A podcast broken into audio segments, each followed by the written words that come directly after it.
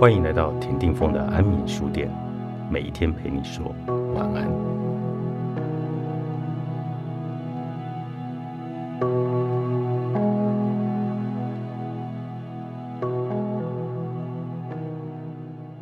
松开手，有时比握紧更有力量。生活不会等你，但它会迎接你。作为一个年近半百的人，越来越信赖手边的老花眼镜。而对身边的一切却开始模糊和淡忘。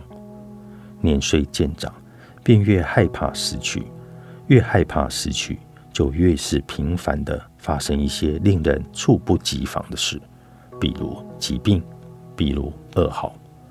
患有阿兹海默症的爱丽丝是电影《我想念我自己》中的主角，她的那段关于失去的演讲令人印象深刻。诗人毕晓普，他常常说：“失去的艺术并不难掌握，太多的事物仿佛都准备好要离我们而去。那么，这样的失去也并非灾祸。”我并不是诗人，我只是一个患有早发性阿兹海默症的病人。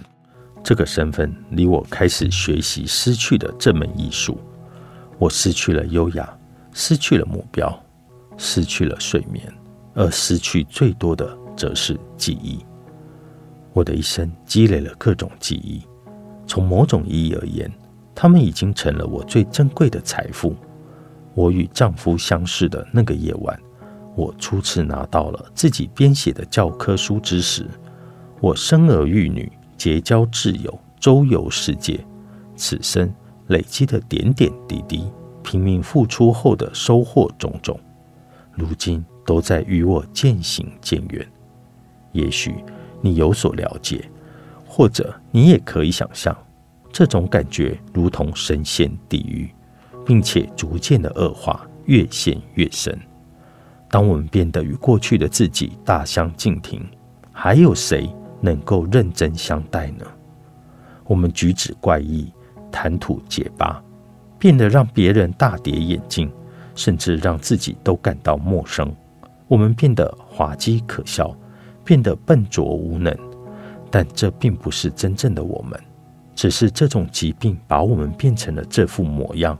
和所有疾病一样，这种疾病也是有根源、有发展，也一定会有办法治愈的。我最大的心愿就是，这种境遇不会在我的孩子、我们的孩子、我们的下一代身上再去重演。至少此时此刻。我还活着，我知道我还活着，我还拥有我爱的人，我还拥有要在有生之年完成的梦想。我因为自己无力维持记忆而自我责备，同时我也拥有着纯粹的幸福来时。请大家不要觉得我在备受痛苦折磨，我没有遭受痛苦，我只是在奋力抗争，让现在的自己尽量存在于生活。让过去的自己尽量存在于现在。于是，我告诉自己，活在当下，珍惜现在。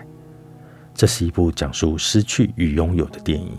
爱丽丝因为疾病而在慢慢失去了她的记忆。